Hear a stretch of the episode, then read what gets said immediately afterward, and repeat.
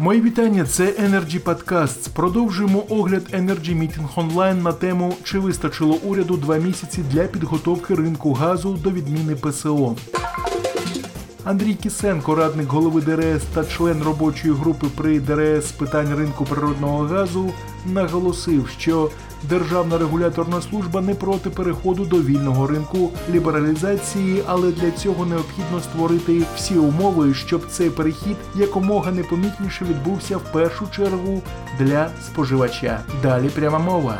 Останнім часом, останні півроку, точаться списи навколо того, що чи треба е, відходити від ПСО, чи не треба, е, чи готові ми до вільного ринку лібералізації, чи не готові. Ну будемо так казати. Позиція ДРС вона в принципі послідовна, і ми кажемо про те, що в принципі не все зроблено, щоб 1 липня ми перейшли на ринок. І ще раз тут я хочу наголосити, щоб не було спекуляцій, що ДРС за вільний ринок, але треба дійсно створити необхідні всі умови, щоб перехід на цей вільний ринок е, відбувся якомога незамітніше не тільки для операторів ГРМ чи оператора ГТС чи НАК Нафтогазу, а для всіх споживачів.